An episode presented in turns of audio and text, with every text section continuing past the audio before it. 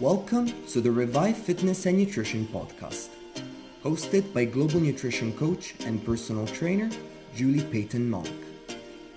Julie is bringing together experts from across the world to chat all things fitness, mindset, and body connection. Her goal is to help you challenge your thinking, rebuild your relationship with food, and redefine your fitness.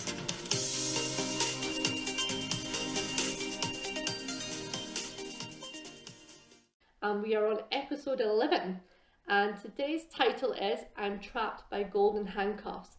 Now, this is something I personally have experienced myself. Um, I also see it in friends, family, ex colleagues, where we may feel like we can't change the career we're in, we're a bit stuck in the job or the industry we're working in for a number of reasons, such as kind of family, financial commitments. And today I'm delighted to welcome back Sam Kiani for the second time um, to discuss this subject with me. So Sam is someone who I like because she challenges my thinking. I'm very much a logical thinker and Sam brings a bit of the heart, the body connection into that thinking. And there's a few things when you hear Sam talk that you'd be like, oh yeah, oh yeah, I never really thought of that before. Um, so that's why I love to have Sam on. Welcome, Sam. Hey, Julie, thanks for that. Yeah, really lovely to be here. And what a great topic today, like the golden handcuffs something that I definitely uh, resonate with from my past too. Yeah. If anybody hasn't heard the previous podcast with done with Sam, because we got amazing feedback off the back of that, and that was about workplace stress and bullying. That's episode eight, so check that out, and also to hear a bit more about Sam. Um, but Sam is a coach one to one and with businesses, and that's why she can bring that experience that she has as well from previous career, but also in the coaching world that she does currently. But before we get into the subject, because once me and Sam get talking, that's going to be it. Um, but I was just reflecting on the fact that we're coming easing out of lockdown, and I myself have been feeling that things are getting busier, and people want to start meeting up, start connecting. And I know a lot of people say lockdown was the opportunity to slow down, reflect on life. So my first question for Sam is what over the last five months have you learned that you're going to kind of stop, start and continue going forward?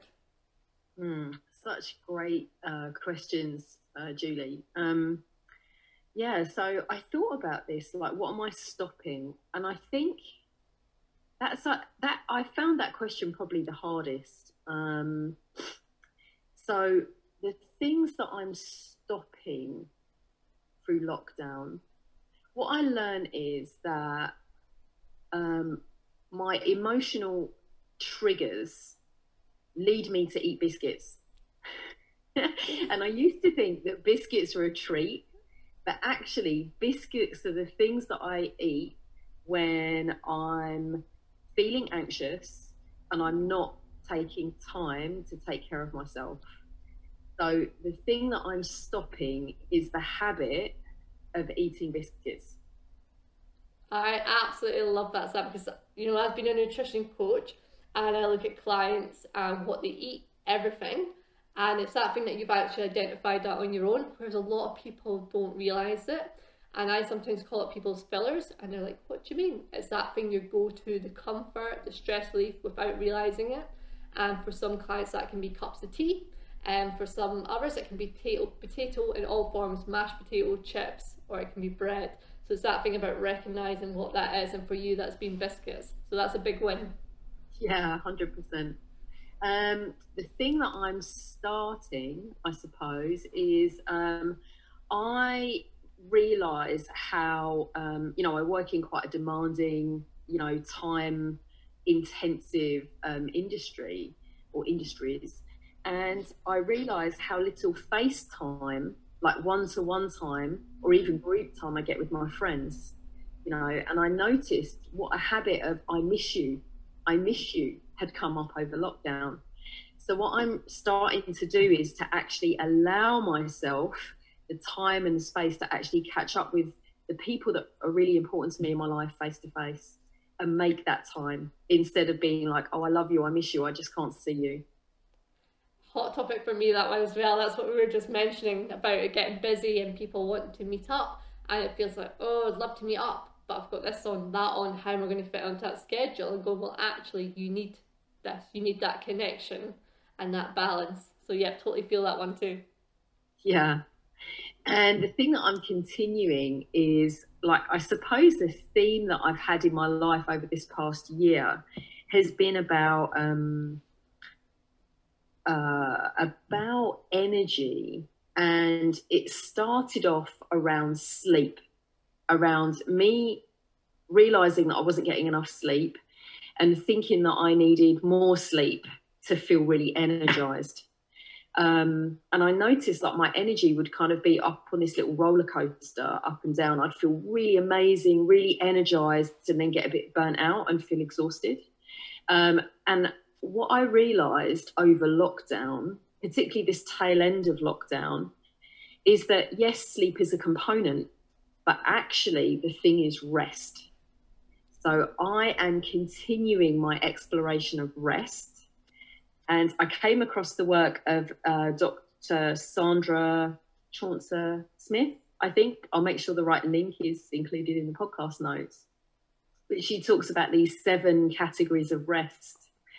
And so, what I'm continuing then is this exploration of rest, where I'm actually scheduling what she calls sacred time in the diary sacred because it's time that you do not move. And that's where you get the rest that you need, that you notice you're short on. And it's interesting that we talk about connection and about people, because one of the types of rest we need is emotional rest. And emotional rest is the ability to be truly, authentically ourselves, express our internal emotions, and be real with the people around us. Now, I like to think that I'm authentic all the time. There's only one version of Sam. You know, the Sam that you're hearing talk now, yeah. if you met me in the supermarket or if you saw me on stage, it's the same Sam. But I realized that, of course, when I'm coaching or when I'm, uh, you know, leading a workshop, it's not about me, it's about other people. And so over lockdown, I did so much work holding emotional space for people, but there wasn't that ability for me to meet with the peeps that are closest to me for me to get that time to recharge my batteries. So, in this continuing of my exploration of rest, I guess what I'm starting to do is really make that sacred time for me to fill up so I don't see it anymore as taking time out of my busy schedule to socialize. It's me getting that sacred rest time that enables me to be at my best so that I can do all the things that I need to do. Brilliant. And I have to say, Sam shared that with me, I think it was last week when we first spoke again. Um, and it opened up my eyes because I was a bit like yourself, Sam, where I was feeling a bit drained last week. Um, and I was reading about the different types of stress, and I could also feel in general clients were feeling a bit fatigued last week. Everyone's getting that lockdown fatigue again. Um, and off the back of it, I ended up pulling together my weekly email around sensory rest because I mm. thought that's totally where people are at with the Zoom hangover, being on Zoom all the time, looking at their phones, or when you ask people what they like to do to relax, they're like, oh, I'll just switch off and watch telly, but you're still staring at something. Um, and you know, Sam, I like to go for a float, um, and they're back open, so like great. Um, so yeah, I ended up using that and educating other people around that as well. And some people have come back saying that's totally me. That's where I'm at. So thank you for opening that whole world to me about the different elements of rest because I do think we are channeled to sleeping and not yep. thinking about if you're still getting say seven to eight hours and you're waking up feeling a bit drained, then what is it? It might not be the quality of sleep. It might be the other elements in your life. Yeah, absolutely. It's it's so important because I think one of the things I was doing for rest was like, okay, I'm just going to switch off. I'm going to watch that show that I really love on Netflix. You know, right now it's like Queen of the South. That's my little treat. But of course, I'm not getting the emotional rest, like the connection. And also, like you say, I'm still sat in front of something that's emitting EMFs and electrical rays. So I might have my blue light glasses on, but still I'm putting myself in that same environment. So yeah, much better for me to even if we can't get to a float and have that total sensory isolation, even yeah. getting into any kinds of water, getting out into nature, uh, you know, closing your eyes, putting a sleep mask on, and just sitting in the quiet. You know, it's really radical, isn't it? It just really does help us to recharge. And even back to that thinking around nap time. So if you're working in 50 minute blocks and taking a 10 minute break, I find just going lying on the sofa and not falling asleep, you're just shutting your eyes and you're fully aware of what's around you, but just having that switching off, literally doing nothing for like 10 minutes. It makes a world of difference and I come back so like re energized. Yeah, that's right. Just that moment to let your mind become still. Fab. Well, Sam, they were brilliant answers. So as much as you thought about those, they were great. So thank you for that. Okay, so moving into our subject about these golden handcuffs. Um, as I touched on, my experience has been the number one reason people kind of say they feel trapped by golden handcuffs is around financial and family commitments. So that's the reason they can't maybe leave a job or career they're not happy with because they've got the mortgage to pay, the kids are at a certain age, uh, they might be the main breadwinner, um, or they're not sure about the security of jobs, especially at the moment. That's obviously a big thing with the economy. So, Sam, mm. would you agree that's kind of the main reason that you've seen as well? Yeah, I mean, I definitely agree with that perspective. I think it's, um, you know, we live in a culture where we aren't we're not even aware of so much of our culture right? Just the expectations that we go through life with. And you know that whole thing that you'll meet someone you'll settle down you'll get a house you'll get a good job you'll have kids at a certain age and like that is your life mapped out for you. And i think that unless we uh, wake up a little bit from the dream of drifting through life and we realize that we actively choose our life then it can totally feel like that that we are trapped by the circumstances of our life um, so what I think is is that we don't feel trapped when we actively choose. So I think that there are some practical realities around financial commitments. You know, we have to be real about that. You know, we do have rent or mortgage to pay. Uh, you know, we do have a certain lifestyle maybe that needs to be maintained. But if these are things that we want, then they're a choice and we can really enjoy them if we come out of this mindset of thinking that other people control our life. Because it's quite funny. I think that so much less of our life is controlled by others than we might think. Yeah, I think um, so. Yes, I often call it sleepwalking through life, and I think I've probably done that for about fourteen years of my corporate career, where you're chasing the bonuses, the pay rises to get yourself in a better financial position. And there's periods of times where I worked in brilliant teams, loved what I did. Um, and then there became times where I was like literally sleepwalking because I could do the job with my eyes shut. It wasn't challenging me anymore. But you feel like, yes, because of those financial commitments, but also the expectation around, I think we're very judgmental about the job people do. Um, and certainly within my own family, like there's that thing about what do the cousins do, what who does this, what jobs do they do, and there's a whole kind of status around the job you do as well, and the prestige that comes with it. And as you touched on, then the bigger house, and even you know I've been living in our place for I think we've been over twelve years now, and there's that expectation that when you're doing your property up, that you're going to move on and get a bigger home, and I've always been, some would say, quite stubborn, like, no, why would I move? I've got everything I need to. And it's what you're saying, Sam, about choice. Like, sometimes we can have outside influences saying, oh, do you not want to be climbing the career ladder? Do you want no more than that? Do you not want to go on holiday or have a bigger house, start a family? And we can let other people's opinions of how we should live our life shape our life rather than saying, no, that's not what we want for ourselves.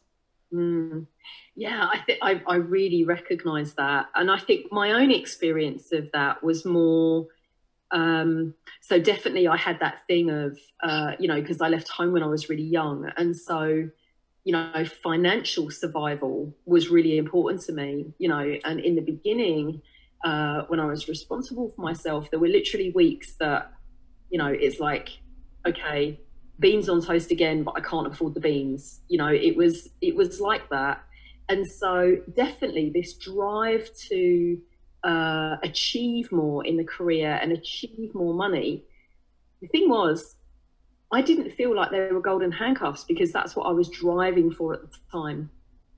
what then happened, I think, much later on in my career, was I fell into this pattern of thinking that other people were limiting me. So it'd be like, oh, you know, that manager, they don't like me, or, you know, they never let me speak, or they just don't believe in me. And it, I always seemed to find people that were blocking me. And it was when I noticed this pattern that it was never my fault. It was always that other person. If only it wasn't for them, then I would be able to do X, Y, Z. I suddenly realized because I'm a big fan of the work by Byron Katie.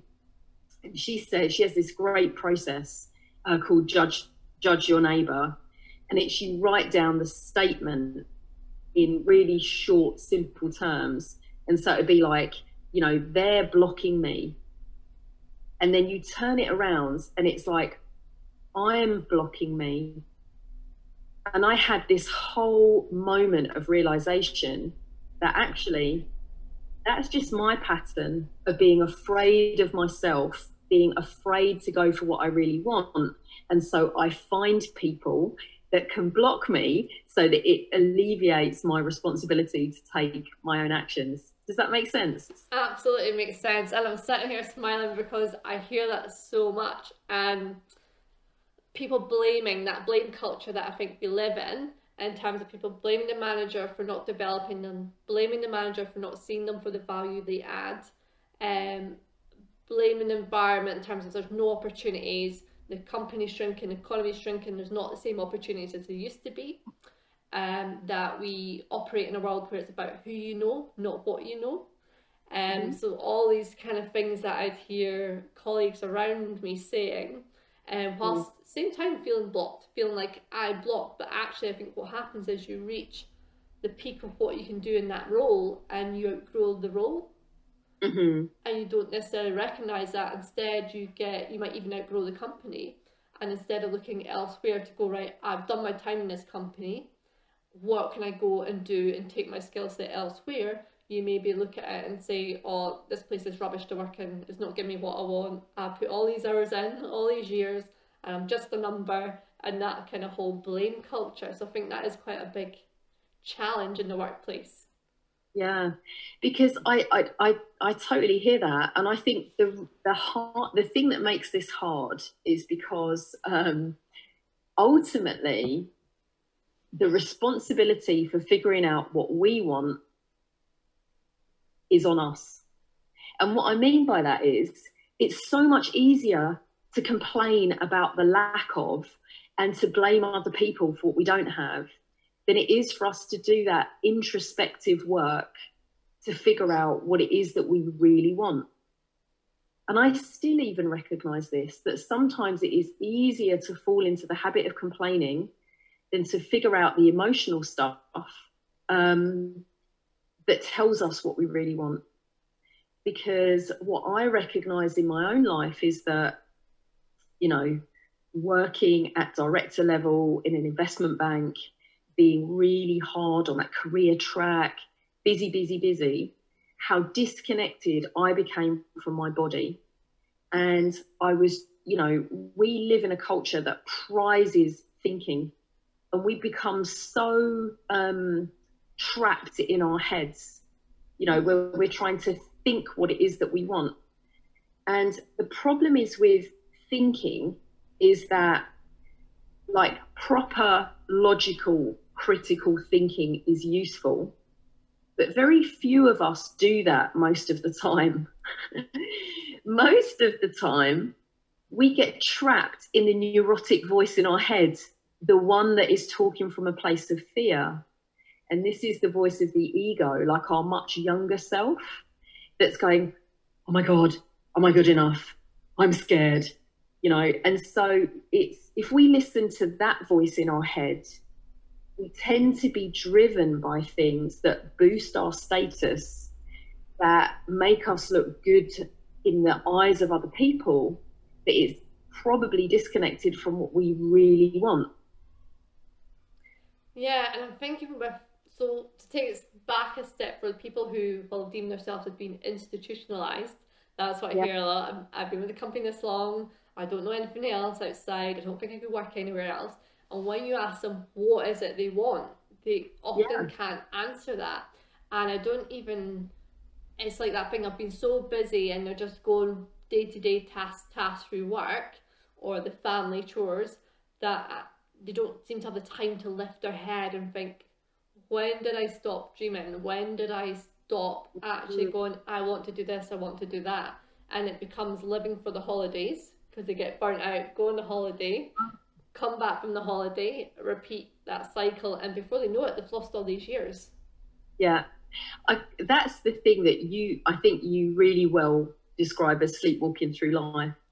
And I feel like that's where we're trapped inside the bubble of the dream and we're listening only to Radio Me. So I think the answer, like, I think there's a little journey that from that place we might need to go on to get back to being able to figure out what we want and to and to hear that and to be able to dream. But I think the first step is just to recognize the need to slow down and to connect. Because the funny thing is is like we have this mechanism already. We don't need to develop it. All we need to do is to learn how to connect with it. So for example like the you know in our head like this thinking thing you know just to kind of to slow down and observe that and to stretch into those other cognitive functions of our brain like the feeling and sensing and intuition you know and that all comes from just this ability to just slow down. I mean something i recognize you know when i was in that really busy uh, time where i was definitely caught up and trapped a little bit in the whole listening to radio me funnily enough that's where i got into the float tank experience just to get that really quiet time to block everything out to have that uh, sensory renewal of the very salty water against my skin. And that was part of me being able to begin this process of slowing down to be able to reconnect with my body so that I could connect back with this, being able to hear what I wanted. I'm curious, what was it for you, Julie? What helped you? I would say I got into meditation before I broke my leg and ankle. I started to get into meditation because I got to a point where I felt like nothing was working. So I was trying to please someone who was bullying me at work and that wasn't working. Then I was trying to learn about them and their behaviours. And I remember buying a book called Psychopaths at Work. And it was all about that psychology and narcissistic behaviours. Um, and I started reading that and I got into meditation. It was guided. So I was doing like half an hour in the morning, half an hour in the evening. And I remember another senior manager seeing me and she was like, oh my god, it's like you're floating on water. Like I hadn't seen her for ages, and it was just like an off chance meeting. And it was almost like that bulletproof exterior I developed where things weren't getting to me anymore at work. Um, mm. So I was just like in that good place. And then the leg break happened. And then I obviously discovered that when you're at work, what you're working on didn't really matter. And when you mm-hmm. go back, everything's so urgent and so important that I was like, no, this is my chance to reset reset my boundaries in terms of the hours I'm working and what matters most to me. And the fact that I lost the function of my leg and had to learn to walk again made me appreciate exactly what you're saying there, Sam the connection with the body and how we only have one body, and that when something goes wrong with it, it massively impacts the quality of our life. And it was really looking at that, and then where I was, I was really unhealthy, which made it even harder in terms of moving around and being on crutches and just thinking that I didn't want to be in that place again. And mm. I was basically learning how different things made me feel in terms of, you know, connections with people, how I felt energy of people, what that meant for me, I, even down to level of food. So what things made me feel good, what things didn't. And that's quite a lot of the work I do with clients now is stop tracking data, stop going to MyFitnessPal and tracking data and calories. People are so obsessed with calorie counting and tracking let's take it back to look at the colour on your plate. How does it make you feel? And getting back to that connection rather than seeking data numbers all the time. So I think for me, it was the meditation journey that kicked that off, and then obviously that life event, and then just building on from there. Yeah, amazing. Because what I'm hearing you talk about is exactly that going from the thinking, thinking, thinking of data, metrics, measuring into sensing. You know, what am I noticing through my senses and what am I feeling that, you know, in terms of what I'm eating? That is exactly how we turn on that connection back to the body that enables intuition, this kind of inherent knowing to arise. And I think that this thing of golden handcuffs, it's when we we often feel that way when we aren't enjoying what we do, when we don't feel like it's a choice, and when we don't have a clear sense of our purpose. And what I've come to realize, because that was definitely me at one point in my life, I was like on this mission to kind of discover what my purpose was. And I think this is like a thinking trap you know, because we can never be disconnected from our purpose. Like our purpose is always in us, but if we're not listening to what's coming up from inside us, which we can call our deeper wisdom, we can call it listening to the heart, right? We can call it what it is that makes us feel really good, right? that's what our purpose is. And what's interesting is what they teach you in like the top business schools is this thing. They use different language, but it's essentially sacred time. It's like, what do you need to be at your best? Right, that's what goes in the diary first, and these things never move. Okay, that keeps your physical body well because like your your physical body it's not just a brain taxi you know mind this intelligence is in every cell of our body so for us to be able to really feel good all of that needs to be connected right? i absolutely love that saying brain taxi i love that sound so much and I think for me, so if I strip it back to learn to walk again, I remember the physio saying to me, Well, think about how you walk. And I was like, I don't know, you just do it. You just, and they're like, no, think about it. It's like heel to toe motion. And I was like, oh yeah, so it is. And just how much we take for granted within our body of what it does. Like yeah. every day we get up and we do loads of things before we even have our breakfast, and we just take for granted the fact we can swing out of bed, walk, go and brush our teeth, do all that without second thought because we just take it for granted and it's when something interrupts that that you realize how amazing your body actually is and the things that it can do which is probably where I got into like plyometrics, calisthenics, things like that, in terms of going, well, let's see how far we can take this. We can walk now, we can run hmm. now, let's see how high we can jump. And then just that thing of kind of pushing your boundaries and discovering what you can do. And I think for a lot of people, yeah, like you were saying there about business schools teaching about what are the things you need to put in your diary, that's your priority. You don't get that because in the busy world we live in, the priority is about earning money, about reaching your work career goals. Personal mm. development in the workplace is all about your career goals. And I remember towards the latter end, I had two personal developments, and I was putting these in to challenge people to kind of show there's two two worlds. So I'd have my corporate personal development and my personal life personal development and that was right. all about the journey of starting my fitness career and that was challenging them and i think it challenges some people when it maybe makes them reflect on things they're not doing right so you get a bit of bite back shall i say because they're not doing those things and they might think that that's taking away from you focusing on your corporate world whereas actually it's people understanding that by doing these other things it'll help you be more productive and help you achieve more in your corporate world by doing things outside of that. Yeah, I mean, I, I think you raised a couple of interesting points um, around that. Um, one of the main things is just we we totally take our bodily health for granted, you know, until it's not there. And I think that one of the consequences that I see, because you know, we we can go along. Our body is quite um, resilient. We are quite resilient we can go along for quite some time uh, doing things that degrade ourselves over time.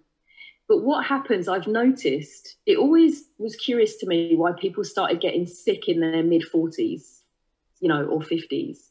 And that's basically about 20 years after people finish uni or, you know, something like that. Yeah. And it's that's the time when we've been fully responsible for ourselves. And so if we live in this manner where we are disconnected from the desires of our heart and we ignore our body and we run ourselves into the ground, we might become aware that we're constantly taking shortcuts. Oh, like I know I'm not getting enough sleep, but I'll just keep going because when I reach that goal, then I'll do that. That is what degrades our health. That is why we get heart problems. That is why we are more susceptible to get cancer. You know, it's these, we need to live in harmony, first of all, with ourself. So we can't just ignore and ignore and ignore our body and then expect that we'll be okay. You know, um, just a question on that one, Sam, because a lot of people, when you try to get them to reflect on themselves and what they want, it makes them massively uncomfortable and they find it easier to keep sleepwalking and continue doing what they're doing. Why do you think, as a culture, we struggle so much to look inward and look at that development? I think it's uh, because there is like this very strong pull of like the default culture of modern life and it's just like how I think there's been so much talked about, like the American standard diet, right? You imagine if you're in America, how difficult it is to not just eat huge portions of burgers and fries and pizza and fast food, right? It's difficult to step out of the mainstream of this kind of mini tsunami of expectations. But I think that because we as humans are very wired for acceptance, and so we think if we stand for what we want, that we will be rejected. And I think so much of our behavior is driven fundamentally by that fear of judgment of others. But once we can um, reconcile ourselves to that and understand, are we really going to let other people determine how we live? Are they even consciously aware that they're driving how we live? No. Um, and so then we can stand up and start living the life we want. But don't feel like I answered that very well. I think in short summary, I can answer it really well. Have you seen the movie The Matrix? Yeah. Not everyone wants the red pill that wakes them up. Right? Yeah the essentially the process you're talking about of waking up, of owning your life, of choosing what you want, of essentially becoming Neo who can fly, right? That's kind of hard but rewarding work. The alternative is to stay asleep, which is ultimately far worse. It feels far worse, but apparently it's easier. And it's, it's a bit like the paradox of fast food it's like it's easy to eat it, but you just feel crap afterwards. Absolutely. Oh, that's a brilliant one. Totally. And I'm just thinking there about the flying and what it feels like to be someone that's done both of those. Um, and I think when you take other pill and start to fly and do your own thing and lean into what your heart's telling you and the thing you enjoy doing, um, and it's funny because people often say, "Oh, I don't know you work there as you do, or get up and do a class at that time." It's like because I love it. I don't see it as work. I totally thrive off it and then seeing the people that you've maybe left behind going through those motions.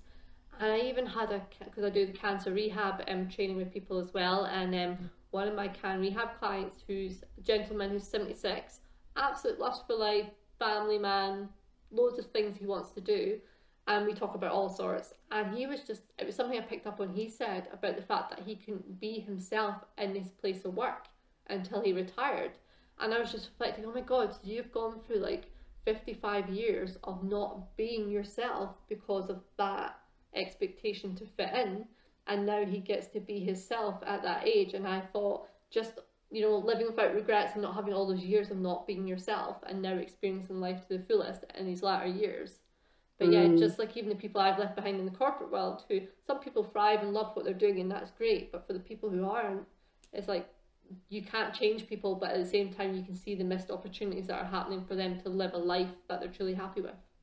Mm.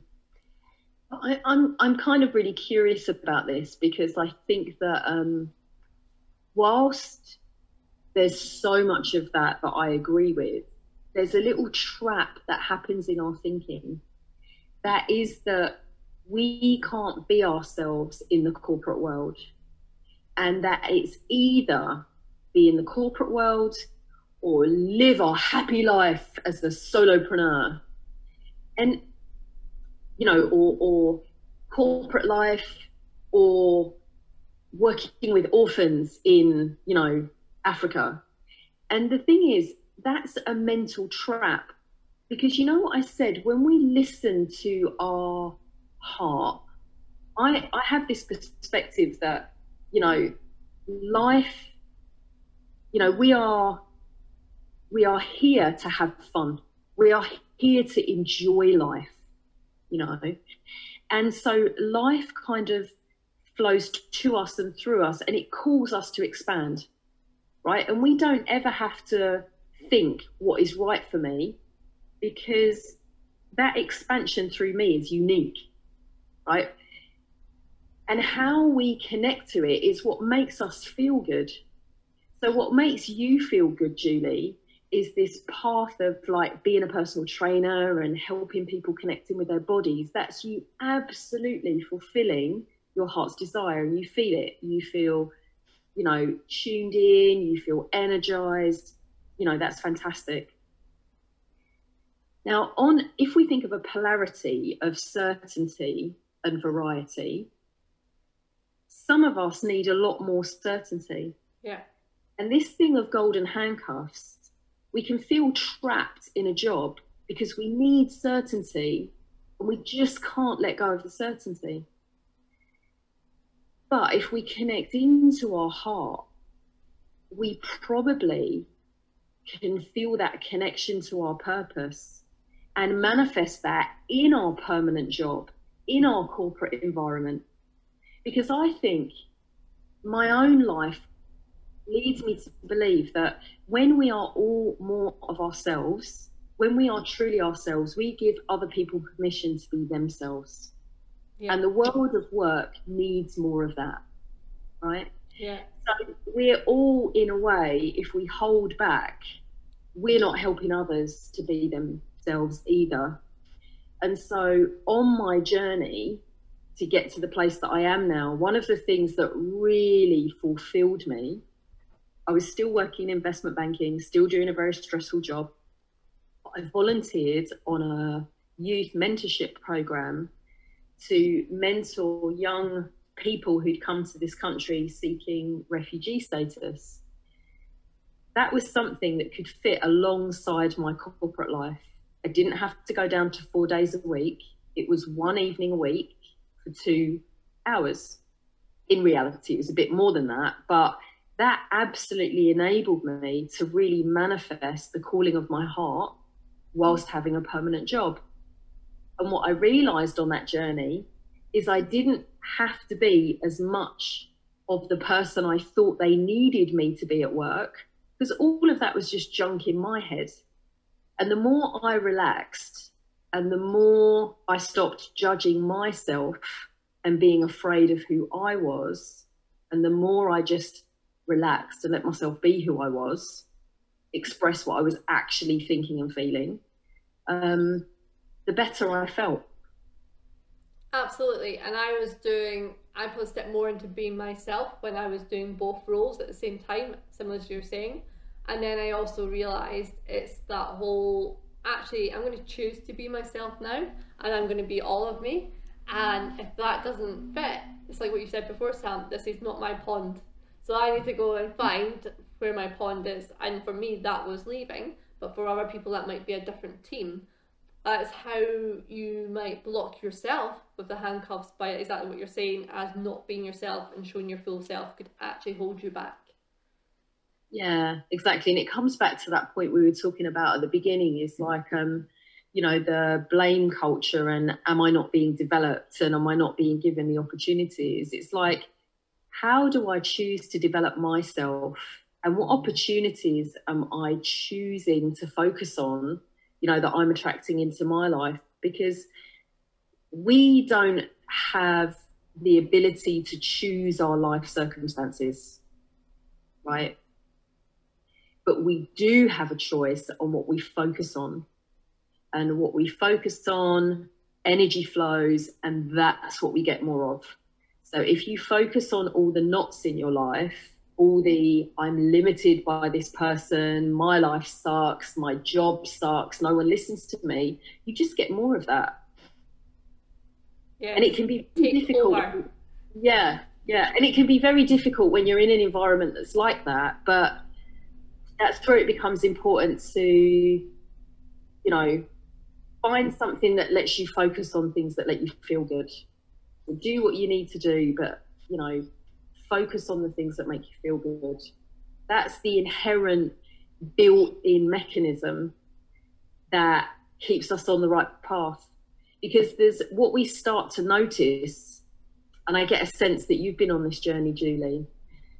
Don't you notice how you, how naturally, just by focusing on it, this mechanism, you start to be able to feel the difference between struggling and striving. Yeah. You start to feel the difference between uh, rewarding effort and push, push, push, push, push, drive, drive, drive, drive, drive. You know, you feel the difference between forcing and allowing.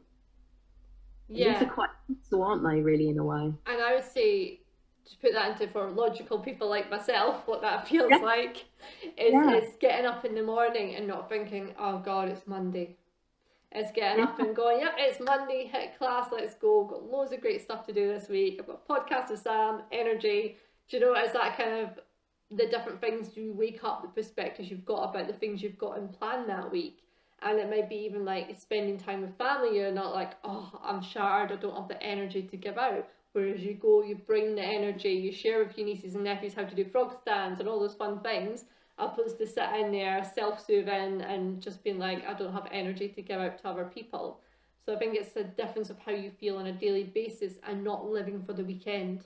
So the weekend yeah. is an extension of the week rather than living for the weekend to self-soothe, recover from your week, and then go, oh God, it's Sunday night into Monday and repeating that cycle. So there's a difference of again back to your body, how you feel mentally and physically, and making time for things that you know are going to make a difference and go, actually, I'm going to do my training today, I'm going to meditate. Yes, I've got 10 million other things to do, but there's always time for thinking. But right now, this is time for me to do the things that are going to make me feel good and give me energy. Yeah, I love that. And I think as as well, you know, I mean, I might sound like I'm, you know, this person that's really connected with their feelings. But this isn't how I started at all. And I think what really helped me is knowing that our brain is wired for survival, right? Yes, it's very powerful, but it's not this omniscient thing that never makes mistakes.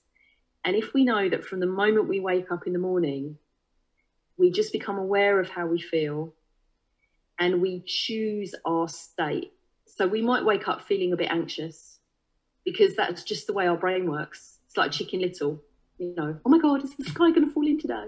And that's a real problem under COVID, right? Because yeah. we are bombarded by news. Yep. Um, so it's how we start our day knowing that it's going to be a good day, right? Choosing that it's going to be a good day.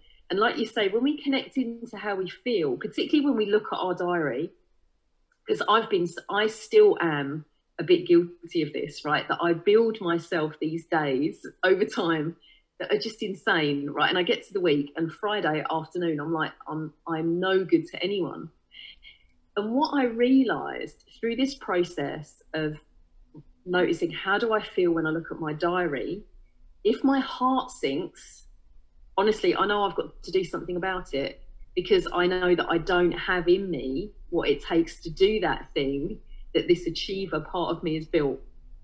So it is very practical stuff um, that's just, you know, like you say, notice how you feel, notice what you're choosing, and just if it's important to you that you've got the energy to do that thing with your family at 7 p.m., make sure that your day is organized so that you have the energy to do that.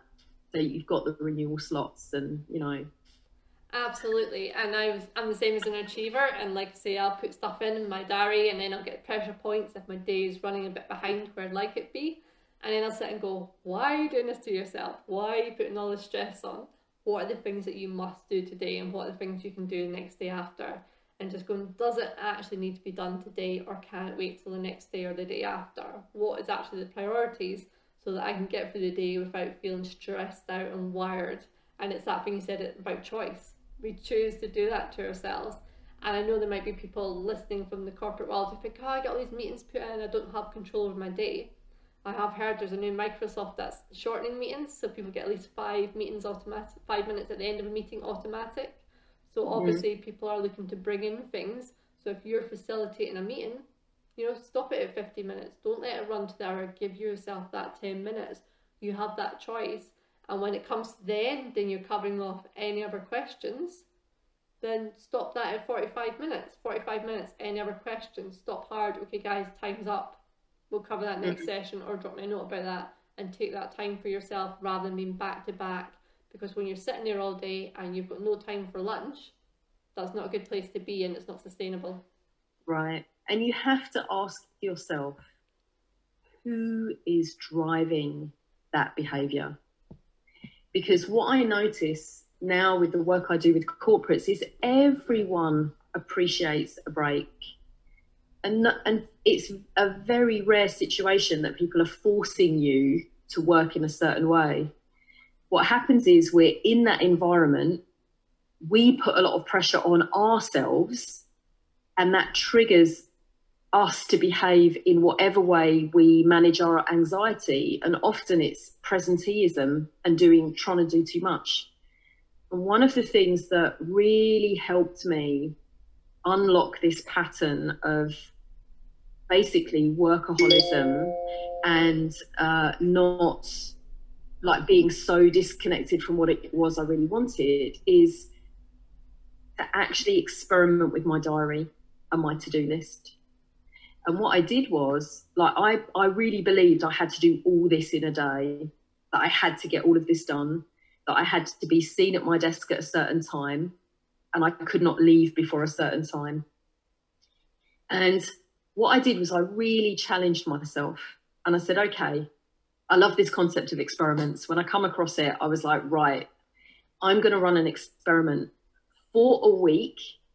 I'm like, I was a 7, 7.30 a.m. at my desk girl. Right. I believe that's what it took in investment banking. You had to be at your desk by 7. 7.45 and I'd be apologizing for being late. That's where I was. Yeah. And I ran an experiment. I'm not going to get to my desk until 8:30 a.m. And I'll be honest, inside me, there was this little war going on because I was like, I'm going to get fired. I'm going to get fired. This is going to really negatively affect my career. I'm going to get fired. So just so you know what the interior yeah. dialogue is like. But I was like, I have to, I'm giving this an experiment a go. And what happened was uh, nothing. No one, in fact, complains about me being late to my desk. And I applied the same thing to my to do list because the 80 20 rule absolutely applies. You get 80% of the value for 20% of the things that you do. So you can get 80% of the value if you focus on the right 20% of things. And you only know what the, t- the right 20% is through experiments. So literally, I just stopped doing things. And again, I'd have this war inside myself. Oh my God, I didn't reconcile the report, you know, or I didn't do that thing that I was supposed to do. Yeah. And again, no one noticed. I didn't produce the report. No one noticed because no one does anything off the back of the report. And what I noticed over, you know, these months of doing this experiment, because I guess like by about five months later, I was doing a lot less. I had a lot more free time. I was a lot more relaxed. And actually, things were going a lot better for me at work, oddly, because people enjoyed being around me more because I was a more relaxed and happy person. Instead of being this very driven, all the I's have to be dotted, the T's have to be crossed, it all has to be done this way. And I realised it's really important, especially for those of us in um, leadership positions, that we recognise this pattern and we break it and we seek to, you know, find this 80 20 balance because it's, yeah, all of us, it doesn't matter whether we're working for someone or we're heading a team or heading a department, it's us looking after ourselves and being at our best that really helps the work, whatever it is we choose to do, flow so much better. And do you think, Sam, for people who are feeling a bit overwhelmed, like they can't lift their heads to look at the bigger picture, to think about daydreaming about what they want, or to even think about what their purpose is, to reflect on where they are happy and not happy in aspects of their life, to take action? Do you think that's kind of like the first step? Is that experimenting in order to free up their time to give themselves headspace to move forward? Yeah, I really think so because I love, I don't know if you've listened to Seth Godin and his podcast where he talks about overwhelm. And it's like the worst way to get hydration is to try and drink from a fire hose, right? And this is essentially what overwhelm is. It's like it's just all too much. So, how can you start to uh, slow down?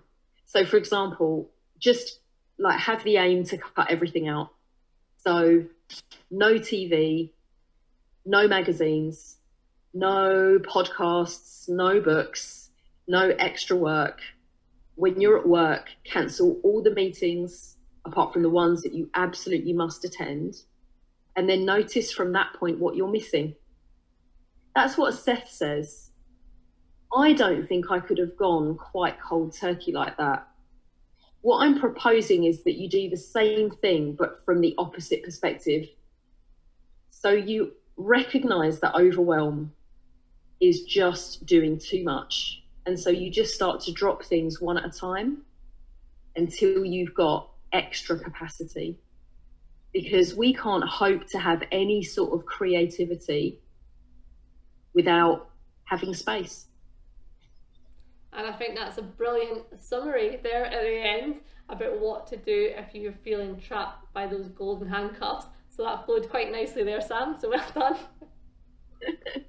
so for listeners, I really hope that does help, and it's, I think it's a reflection about what we have choice and control over, and also Sam's bit there at the end about what you can start doing to get control back if you feel like you're not in that place right now. Uh, I think somebody reminded me, it's actually my brother reminded me the other day about must. Just notice when you're using the word must, I must do this, I have to do this, I must do this, I have to do this. Because truly, there are so few things that we really must do. Go and experiment and find out what you can drop. Totally. I must. I must look at doing that. yeah, it's like I'd love to look at that it excites me to look at that. Yeah. Or um, another one I hear often is, "Oh, I'll wait and see. I'll wait and wait. see." I'm like, yeah. for what? What are you waiting for? yeah. One of you're reminding me now. Um, I know we bring this to a close, but just just because it's so good, I remember a, a matchbook from uh, a club in Amsterdam that I used to go to, and they had the quote on there do or do not, there is no try. And I used to use try all the time. Oh, yeah, I'll try and get there. I'll try and do that. Yeah. Do it or don't do it. Yeah, I love that. All right, so I'm just going to move on to some quick fire lifestyle questions so the listeners get to know a bit more about you. Um, so it's a choice of one or the other. Now, last time you chose yoga over meditation. So this time your option is yoga or animal flow. Oh, I'm going to have to choose animal flow right now because I love how animal flow amps up yoga and helps you build the strength that you need for certain poses. So I'm going animal flow, baby. Yeah, I'm still working through my qualification for animal flow and strength up. The quad burn is unreal. Totally. Yeah. I'm still struggling to get past that. Okay. The next one, as it's nice, hot and sunny in London, would you have an ice lolly or an ice cream? Oh, ice lolly because ice cream doesn't. Much as I love it, it really doesn't agree with me. So ice lolly all the way. Okay. Sunrise or sunset? That's a tough choice. I feel like my natural wiring is sunset. I love a sunset. But I know I'm at my best when I see sunrise. So I'm going to have to go sunrise. Sunrise. Now, for dinner, you've got an option of getting a home delivery or going out to eat at a restaurant. Which one? Uh, home delivery. Because my dog, he gets separation anxiety now if we leave him. Uh, there's quite a lot of places around Edinburgh you can take dogs now. Is it not the same in London? Wow, that's amazing. So Uh, many. yeah, no, especially in restaurants, uh, dogs are personas non gratas. You can't take them. Oh, Sam, you need to bring him up to Leith. I mean, he's going to have the time of his life. There's pubs, restaurants, it's like dog bowls, dog treats everywhere. Amazing. Wow. Yeah, might just have to think about that. Okay, and last one street art or art gallery? Oh, I love how, in fact, street art has made it into so many galleries, but I'm street art all the way. And I love that picture behind you. I know the viewers can't see it, but it says, I love the pink vividness of it. Mixture Yeah. with black.